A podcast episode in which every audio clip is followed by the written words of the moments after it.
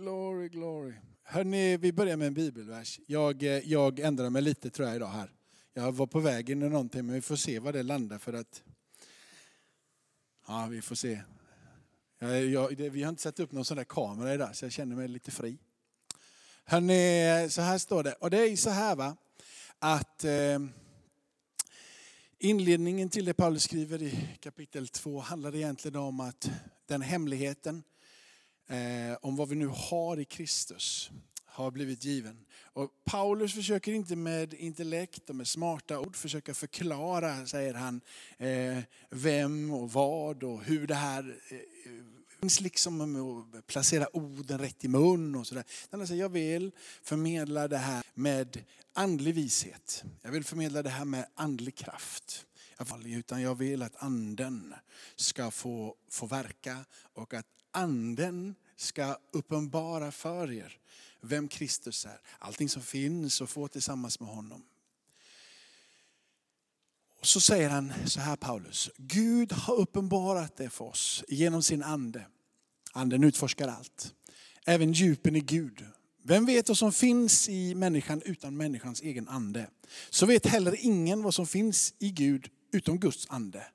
Och så säger han, men vi har inte fått världens ande utan anden som är från Gud. För att vi ska veta vad vi har fått av Gud. Det förkunnar vi också, inte med ord som... mänsklig visdom lär oss, utan med ord som anden lär oss. Amen, ska vi be. Tacka dig Fader i himmelen för att du uppenbarar saker och ting för oss. Det finns vissa saker i våran tro som hur välformulerade de än är inte kan bli greppbara annat än din andes närvaro. Så jag ber från djupet av mitt hjärta. Låt din andes närvaro vara här idag. Så vi kan förstå det som vi inte annars kan förstå. Bli gripna och tagna i våra hjärtan. Att vilja följa, vilja bli lärjungar. Vilja fånga allting det som finns tillgängligt för oss i det rika liv som du har oss. Vi kan förstå ditt hjärta. Vi kan förstå dina tankar, vi kan förstå din plan, vi kan förstå dina handlingar och vi vill ta emot dem, Herre. Så uppenbara det för oss idag. Amen. Hörrni, jag var med min lilla dotter när hon var liten. Hon är inte så liten längre, hon är sexton år, men när hon var liten vid något tillfälle var vi i någon simhall. Och det är ruggigt att vara i en simhall när man är liten. Det är väldigt roligt när man väl kommer i vattnet. Men en simhall kan vara rätt stor, rätt läskig. Ja, inte nog med att det kan vara stort och läskigt och mycket folk. Det kan vara rätt kallt i vattnet. Eller?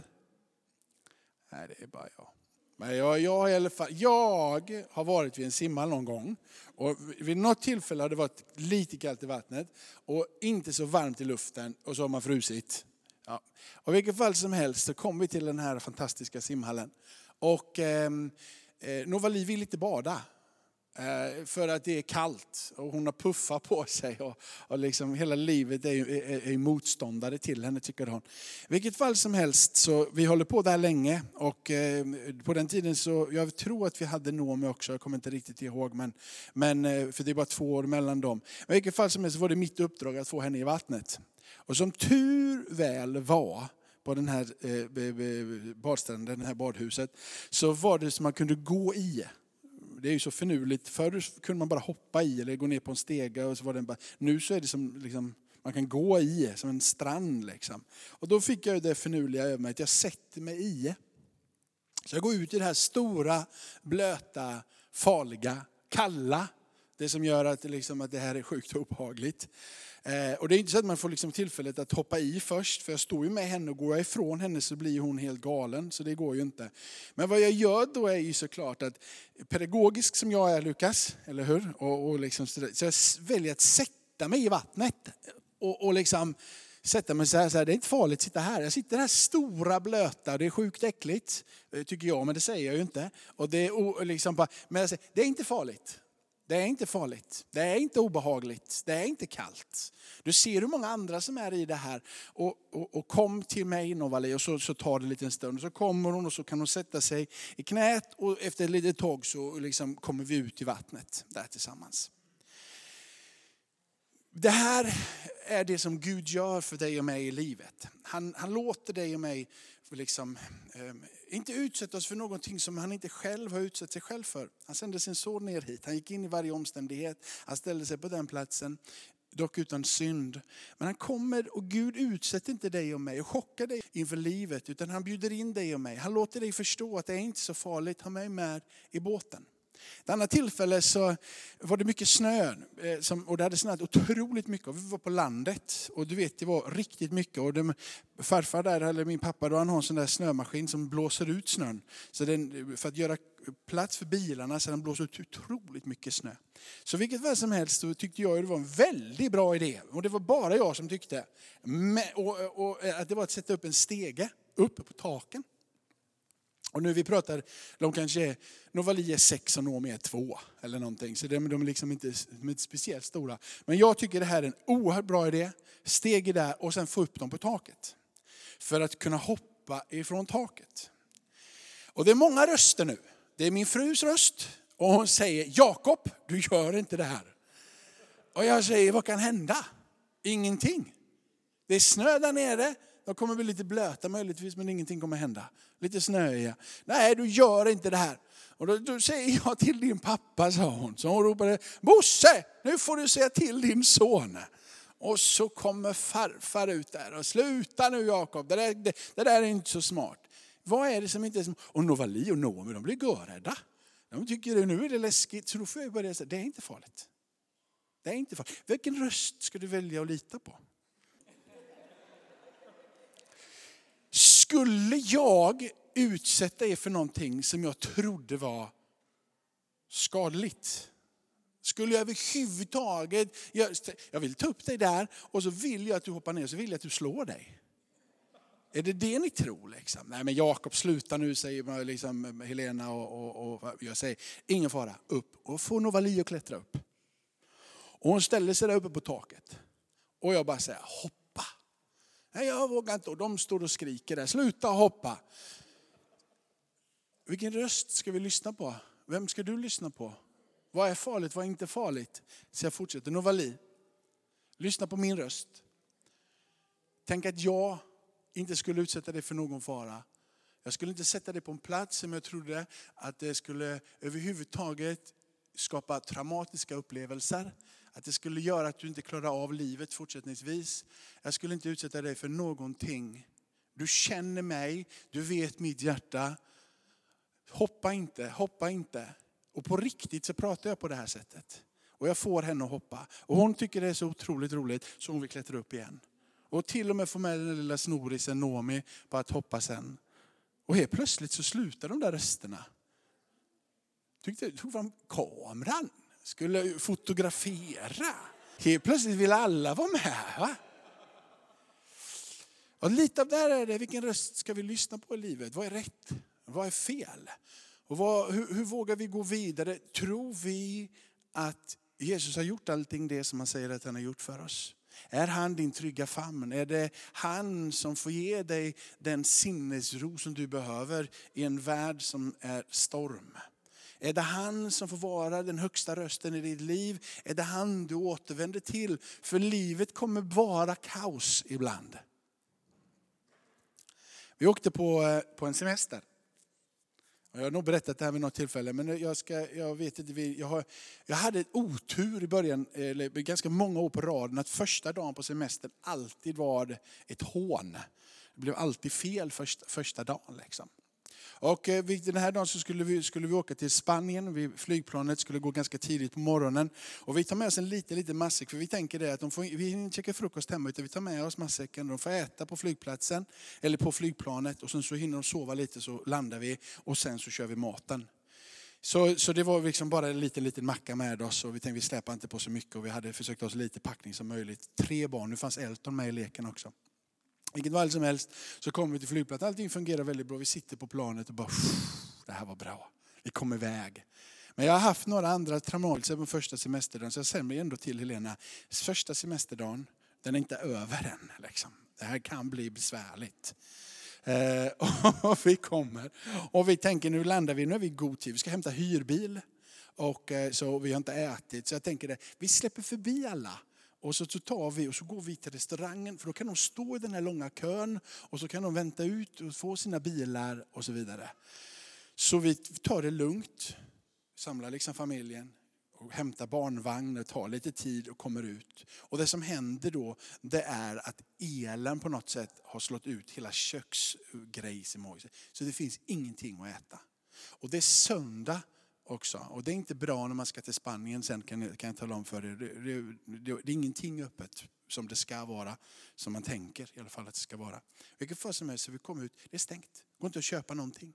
Men så går jag fram och så frågar, finns det någonting? Ja, det finns sådana kalla mackar. Och jag bara, nej men nu så är det ju McDonalds de behöver. Hur farligt kan det? Vi, vi, vi väntar ut där. Går och ställer oss i kön. Och den är sjukt lång till de här. Jag tänker, säger till familjen, inga problem, det går snabbt. Och till slut så tar det jättelång tid. Och jag säger till familjen, det är ingen fara, vi kommer fixa det här. Det, kommer, det går det här. Bara, var lugn, ni vill ju inte ha den här mackan. Ni vill ju, och så håller vi på sådär. Och det tar all evighet. Kommer fram, det är görstrul att få tag på, få ut den här bilen. Men det, jag tycker än så länge att det, det är ganska okej är det. Men många timmar har gått. Vi lämnade, då vet vi fem och nu pratar vi klockan är ett eller någonting och de har inte ätit och då har det varmt. Det är varmt i Spanien, Lukas. Elton är inte gammal och han är helt utmattad. Liksom. Han har inte fått, han har fått sin välling där, men han är ju liksom, allting går ju i kors för, för de här barnen nu. Liksom. Och man ska bära allting och allting är svettigt och allting är oerhört frustrerande och jobbigt. Som faktiskt livet kan vara. Men vi sätter oss inte där. Eller hur? Nu skiter vi i den här bilen. Nu har vi kämpat här i flera timmar. Vi har ju någonting framför oss här. En, som, en semester och så vidare. Så vi lägger ju inte av, eller? Eller? Nej. Och inte gör vi så i livet heller. Allting går emot dig och mig och vi bara lägger ner hela livet nu. Det finns ingenting att se fram emot. Det finns många saker att se fram emot. Det finns ett liv tillsammans. Gud skulle inte lämna dig ensam, eller hur? Gud skulle inte svika dig. Han skulle inte låta dig komma till den platsen om han inte också ville ta hand om dig och leda dig vidare. Just då så känns det bara, jag ger upp. Jag vägrar. Eller hur? Och du har varit där. Men vi ger inte upp i livet. Och vi ger inte upp med Gud heller. In i bilen. Nu så är vi glada, för nu så är vi på gång. Problemet är ju den här, det är ju, det är ju lördag eller söndag. Så det är allting ju stängt. Jag tänker, nu kör vi. Så vi kör och det är till det platser vi ska ha. Eh, och jag ringer på vägen och löser så att vi, det ska vara en nyckel utlagd och så vidare. Om ni varit i Spanien så är det så här att varenda område, liksom, det är en väg neråt och sen så är det en väg neråt. Och så finns allting i det området. Och så kan man inte köra igenom så här. Ja, det går i alla fall inte att korsa på samma sätt som, utan du, du är ett område här så får du ta dig till det området. Så är du liksom fast i det området och det är otroligt krångligt att komma vidare. Vi visste att det här är vårt område. Så vi cirklar runt det här området och in och ut och försöker få tag. Och jag är på riktigt, jag är så vilse som man bara kan vara vilse. Och nu är det så här, för dig som inte, alltså när jag inte får äta så händer någonting. Det finns en surhet som, som kommer över en. Eh, och den, den är brutal då, va? För det enda som du vill göra, det vill jag äta. Liksom. Men finns det också någonting att jag vill vidare? Jag vill inte stanna av. Jag vill att det ska lösa sig så, möjligt, så fort som möjligt. Och vi håller på och kör. Och det är galet och vi kör fel. Kommer inte vidare någonstans. Och då är för, för mig och Helena här. Så är det, Helena säger bara stanna och prata med någon. Och jag säger nej, vi ska lösa det här själva. Stanna och fråga någon. Och till slut så när jag får jag ju backa. För att jag hittar ju inte. Och det spelar ingen roll vem vi frågar. Du är rätt, säger de. Det är här. Ja, det är här. Men var är här? Och så blir det så, så nästa. Ja, men du är i rätt område. Det ska vara. Det är bara upp här. Och vi kör i cirklar och vi kommer ingenstans. Nu börjar klockan regna iväg, så nu är hon fyra, halv fem. Och då har vi varit igång sedan fyra på morgonen och fått en liten, en liten macka på planet och inte ätit någonting på hela dagen. Barnen, är det, det, de, de är ju helt, de är gråtfärdiga. Och jag sitter där och bara säger, det finns en pool. Tänk på poolen. Håll ut, eller hur? Den, och det, jag ljuger inte. Och samma sak säger Gud till dig om, hej, håll ut. Eller hur? Han ger din förnimmelse på insidan. Släpp inte taget. Jag är med dig. Det finns en pool där framme. Det finns ett löfte där framme. Det finns någonting som Gud. Eller? Vi håller ut. ut och vi kämpar vidare. Och jag står där och bara känner att jag är redo att ge upp, men jag kan inte ge upp. Utan jag bara, finns en pool och de får upp glöden. Ja, vi ska in i poolen och så vidare då. Och vi snurrar där. Och till slut så händer ju det som absolut inte ska hända. Och det är att vad vi än kör med den här bilen nu så börjar folk bara, åh, då står pekar och de håller på. Till slut så säger jag till Lena, jag vet inte vad det är, men jag tror att vi har fått punktering. Och det bara dunkar liksom. Men, och jag, så jag bara tänker så här, men jag stannar inte. Och jag ska fram. Jag ska dit som är, som är sagt. Och ibland så har vi det så med vår resa med Gud. Det finns någonting som har blivit punkterat. Någonting som vi känner att det är, det är inte som det ska. Det är inte bra. Borde kanske stanna av. Men mot viljan och mot allting som är sunt förnuft så fortsätter vi ändå. Alla som står runt omkring talar om att det är fel. Det är fel. Det är skadligt för dig. Stanna i den här bilen. Du tar sönder allting som finns runt omkring. Men jag var så... Första semesterdagen när jag visste att det är någonting som kommer. Men jag, står, jag, ska, jag skiter i den här bilen nu. Jag ska bara vidare, jag ska framåt. Det bästa hade varit att jag hade stannat där. Att jag ut i ordning bilen. Alla talade om att det var fel, men jag struntade i det för jag skulle bara, jag skulle bara fram. Det som från början var rätt, va? Att jag bara skulle fram, att jag skulle ha den där bassängen till barnen. Vi skulle komma fram till det där huset. Det, det som var, faktiskt var helt okej. Okay. Helt plötsligt så hade jag liksom bytt bort allting som var sunt förnuft mot att jag bara ska fram. Jag ska bara in i det. Jag struntar längre vad alla människor tycker och vad alla människor tänker. Det är inte så som Gud vill att vi ska fungera. Det är därför han har gett dig och mig utav sin heliga ande. Det är därför han har gett dig och mig gåvor. Att han har gett dig och mig möjligheten att kunna urskilja och förstå bortanför vårt eget sunda förnuft. Och mänsklighet när det är dags att ge upp. När det är dags att sluta. Men här i min envishet så bestämde jag mig för att jag struntar av allting. Där jag, ska bara, jag ska bara fram och jag ska in i. Och som tur väl så gick det bara. Bilen var inte var däcket och det var ju sönder där. Men det var ju det var inte så farligt liksom. Och det var ju en hyrbil ändå. Så att jag, nej, men ni förstår väl, så det, det löste sig ändå, va. Men, och de fick sin mat och allting blev bra. Men du behöver den heliga ande i ditt liv. För det som till en början är rätt och riktigt och sunt förnuft, att Gud är med dig och du ska vidare och du ska framåt, kan lätt bli att du vet så väl att du ska in, att du ska framåt och du ska igenom, så att hela ditt sunda förnuft bara släpper taget. Det blir liksom inte längre balans i någonting. Alla kan stå nu, nu är du galen, du är ute, du bara trungar på, du ska in där ute och du ska upp och du ska in och du ska igenom. Det finns inte en enda sunt. Du behöver den heliga andes närvaro i ditt liv. Den heliga andes närvaro i församlingen. Och en gåva som Bibeln pratar om väldigt mycket, det är tala i tungor. Och det pratar om det profetiska. Tala i tungor pratar Bibeln om att det handlar om att bygga upp dig själv. Och så pratar den om det profetiska och de andra gåvorna som bygger upp församlingen. Och inledningsvis till det här, låt oss läsa ett, en, en bibeltext. Det var första Korinthierbrevet. Då ska ni veta det att i församlingen i Korint så är det lite turbulent. Det är lite, det, det, det, det är, allting är så sunt, skulle man väl kunna uttrycka det liksom milt sagt. Jag får se hur mycket jag kommer tillbaka till, till det sen. Men det, det fungerar inte riktigt. Men från kapitel tio ungefär och ända hela vägen till slutet av kapitel fjorton så pratar Paulus om hur saker och ting ska fungera i församlingen. Hur saker och ting man ska förhålla sig till varandra. Hur gåvorna ska vara i bruk. Hur nattvarden ska firas. Sånger som ska sjungas. Och han talar om liksom livet i församlingen och hur den ska byggas upp. Och vad som ska vara rätt och vad som är riktigt och så vidare. Då, va? Så det kan ni läsa hela den. Och så, så är det i kapitel, kapitel tolv som vi pratade om förra veckan så, så pratar vi om att han, han, han ger uttryck för att, eh, att han vill att vi ska veta de andliga tingen. Vi ska sträcka oss efter de andliga tingen. Att vi inte ska vara okunniga om de andliga tingen. Att vi ska förstå de här sakerna, de här gåvorna som den heliga ande vill ge oss.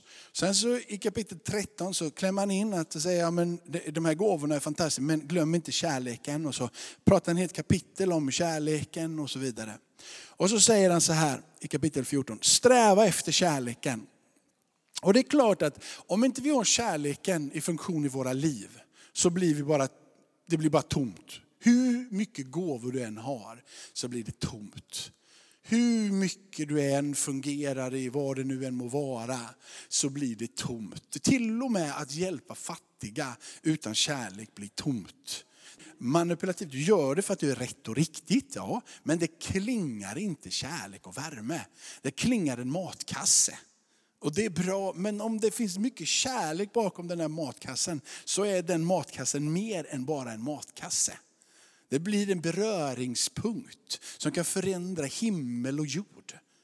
Om kärleken är det som driver dig, inte att det är rätt och riktigt att ge en matkasse, men om det är kärleken som är det som motiverar dig till att ge, så kan den där kärleken, sträva efter kärleken, jaga efter kärleken. Våga låta kärleken få vara det yttersta målet för din vandring. Men var också ivriga att få de andliga gåvorna. Framförallt den profetiska gåvan. Den som talar tungor talar inte till människor utan till Gud. För ingen förstår honom. Han talar hemligheter i sin ande. Men den som profeterar talar till människor och ger uppbyggelse, uppmuntran och tröst. Den som talar tungomål bygger upp sig själv. Men den som profeterar bygger upp församlingen. Och så säger jag, jag vill gärna tala. Jag vill att ni alla talar tungomål. Men ännu hellre att ni profeterar. Den som profeterar är viktigare än den som talar tungomål. Ifall han inte uttyder sitt tal så att församlingen blir uppbyggd. Helt enkelt så här. Kärleken är värdefullast. Och den är nödvändigast. Och den står över allting det som är nådegåvorna. Som du läser om kapitel tolv och in här i kapitel fjorton.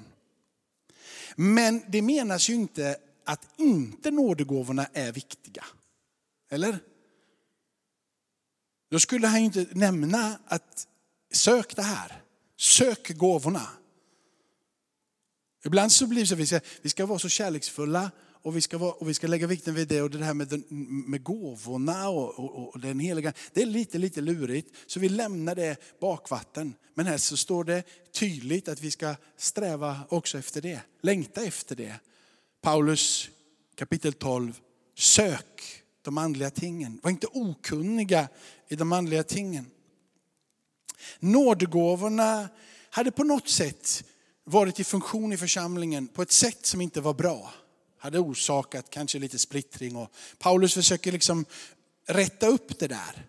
Ibland så kan man få uppfattningen när man läser här. Eller man får uppfattningen när man läser. Att tungemålstalet hade de överskattat. De hade tryckt upp tungemålstalet. Och det var väl så att de hade ju pingstdagen. Förebilder. Alla talade tungor. Och tungor av eld kom över dem. Och så talade alla tungor. Så jag tror att de i Korint och bara längtade efter. Att, låt det få vara som det var på pingstdagen. Och alla talade i tungor. Och det var bara helt galet. För alla talade i tungor. Och de talade i tungor. Och de talade i tungor. Och de bara längtade. Nu, nu är vi precis som pingstdagen. Och så varenda gång de samlades så blev det så mycket tungemålstal.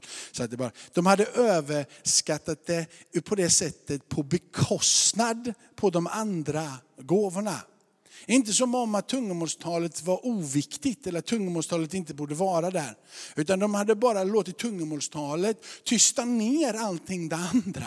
Så de hade helt enkelt lyft upp någonting högre än vad det skulle vara på bekostnad på det andra. Fortfarande så andas ju Paulus ut när han skriver, sök de här gåvorna. De borde vara i funktion i församlingen. Han har tagit kapitel tio, elva, tolv, tretton, fjorton för att tala om hur det ska få vara i, i funktion. Paulus understryker kärleken. Han säger till och med att man ska jaga efter den uthålligt. Aldrig ge upp efter denna kärlek som förvandlar ditt liv. Men Paulus talar om vikten utav gåvorna. Min fråga är så här. För det första, tänker du så här om gåvorna, att du inte är värdig att få gåva? Du tänker att ja, men jag är inte tillräckligt helgad, eller jag är inte tillräckligt duktig, eller jag har inte tillräckligt varit kristen länge, vilket gör att jag, kan inte, jag, jag borde inte söka de där gåvorna än. I så fall så är det ju Paulus, det, alltså Paulus, det blir ju uppenbarligt felaktigt då ju. Paulus uppmanar ju dig och Paulus uppmanar församlingen att söka det här. Så att om du säger att jag inte är värdig, Paulus lämnar inte in någonting utav det. Utan han utlämnar det. Och skulle Paulus överhuvudtaget skriva vikten av det. Om det vore så att det var några som inte var värdiga det. Eller hur? Det var ingen ursäkt. Låt säga stolthet kommer där i vägen. Det vill säga stolthet kan ju vara på olika sätt. En stolthet är att jag tycker inte att det är så viktigt. Vad, vad, vem bestäm, har du bestämt att det inte är viktigt? Ja, men jag tror att det kan bli farligt. För att du ser hur det var i församlingen i Korint. Så du säger att du klarar dig bättre utan nådegåvorna. När Paulus säger att du behöver söka nådegåvorna. Ja, men vi får passa oss för de där sakerna. För det kan bli för mycket av det. Är det det Paulus säger när han säger sträva efter kärleken? Var ivriga efter att söka de andliga gåvorna någonstans. Han säger du behöver de andliga gåvorna. Att du säger att jag klarar mig bättre utan dem är ju en stolthet i dig som Gud kommer försöka ödmjuka så du kommer till platsen där du ropar kommer dina gåvor över mitt liv. Är ni med på hur jag tänker? Paulus låter tungamålstalet och ger ett uttryck för att det är viktigt för din egen uppbyggelse.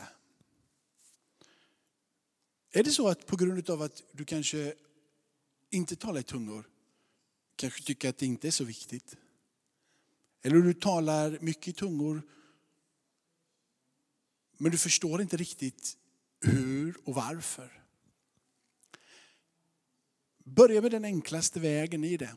Och det är att förstå att tungomålstalet är för egen uppbyggelse. Och frågan är, om det är för egen uppbyggelse, om någonting är det som händer på din insida när du talar i tungor. Och Paulus säger, jag vill att alla ska tala i tungor. Men jag vill hellre att ni profeterar. Säger Paulus då att jag vill inte att ni alla ska tala i tungor? Eller säger han att han vill att vi alla ska tala i tungor? Det är faktiskt det han säger. Eller?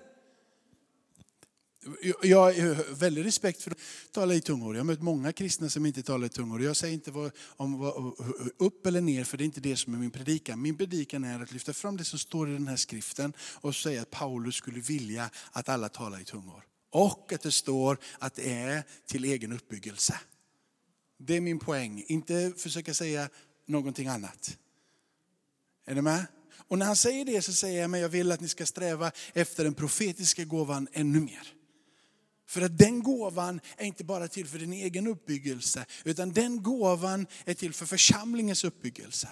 Och på det sättet så är tungomålstalet en gåva som får vara lite underställd de andra nådegåvorna. För de andra nådegåvorna är för församlingens uppbyggelse. På så sätt så blir de viktigare för församlingen.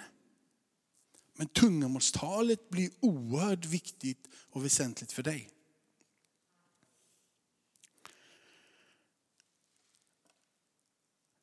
Amen.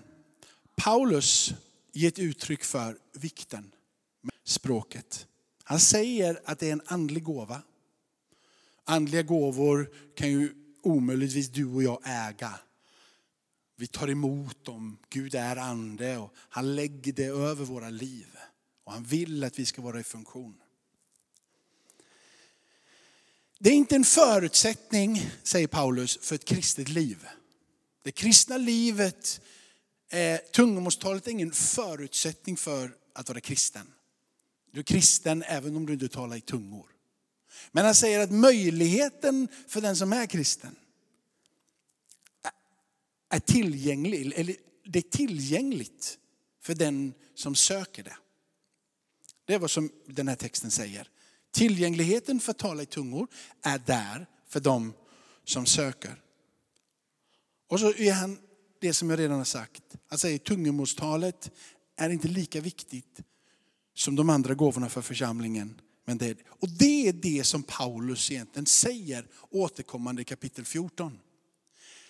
Om vi kunde bara ta bort våra egna värderingar. Om vi kunde ta bort våra egna erfarenheter. Eller våra egna samtal om vad vi har sagt att det är eller inte är. Eller varför inte någon har som kanske vill ha eller borde ha. Och varför det har blivit som det har blivit. Och lämna det åt sidan och bara säga, vad säger egentligen Paulus och vad säger skriften om det? Så det är ganska tydligt att tungomålstalet är till en uppbyggelse för dig. Att det finns som en gåva. Att det profetiska borde vara i funktion i församlingen. Så att församlingen får den uppbyggelse som behövs. Det profetiska är mer än bara förnimmelse om framtida saker. I grund och botten så ligger det profetiska ett uttalande utifrån skriften. Där skriftorden blir till uppbyggelse, uppmuntran och tröst. Det, det profetiska gör är att det talar ut det som Gud vill säga till dig och mig. Utifrån hans ord. Du lär känna Gud genom att du är med den levande sonen och med det skrivna ordet. Det skrivna ordet och den levande sonen gör att du lär känna vem Gud är. Att du kan förstå hans tankar, att du kan förstå hans handlingar. Att du kan förstå vad det är som ligger framåt är. När det profetiska smörjelsen är över ditt liv så börjar du tala ut skriftens ord först och främst till uppbyggelse, uppmuntran och tröst. Det sker rakt in i församlingen. Men det profetiska gör mer än att bara deklarera djupa hemligheter om vem Gud är och vad Gud gör. Det blir som att det träffar dig i ditt hjärta här och nu. Och blir brinnande på din insida. Det är som om att det klickar ifrån huvudet till hjärtat och från huvudet. Det blir ord som gör och sätter dig i rörelse. Det gör att du är på väg framåt. Det profetiska har en dimension utav att se in och förnimma det som ligger framför. Men du kan aldrig förstå det som ligger där framför klart fullt ut. Det ligger hela tiden i lager och ju närmare det kommer så förstår du mer och mer. Men det profetiska alltid gör är att det stadfäster hemligheten om hans sons uppståndelse. Försoningens kraft och möjlighet genom Kristus. Hela tiden när det profetiska är där så går ditt liv djupare tillsammans med Gud. Och du förnimmar verkligheten om vem han är. Och där på den platsen när det profetiska kommer så ger det dig en inriktning på vad du är på väg. Du behöver den helige ande och du behöver söka gåvorna. Och du behöver väcka det här till liv. Och jag hoppas att min lilla predikan här idag kan väcka dig till liv. För de berättelser som jag berättade i början är axplock ifrån mitt liv, liksom sådana här små saker. Men du och jag har det hela våra liv. Saker och ting när vi vill ge upp. Du behöver den helige andes närvaro. Saker och ting du inte förstår du ska hantera. Du behöver den helige andes närvaro. Du är helt vilsen och bara, jag vet inte vad jag ska ta vägen. Vi går i cirklar. Alla säger att vi är på rätt plats men vi bara går i cirklar runt omkring här. Ingenting fungerar. Till och med får bli punka på bilen och det enda du vill ge är att ge upp. Du behöver den helige andes närvaro. När rösterna säger hoppa inte så har du en stark röst på insidan som säger jag är trygg med Gud, jag vågar hoppa. Jag vet att han inte sätter mig på en plats som kan skada mig.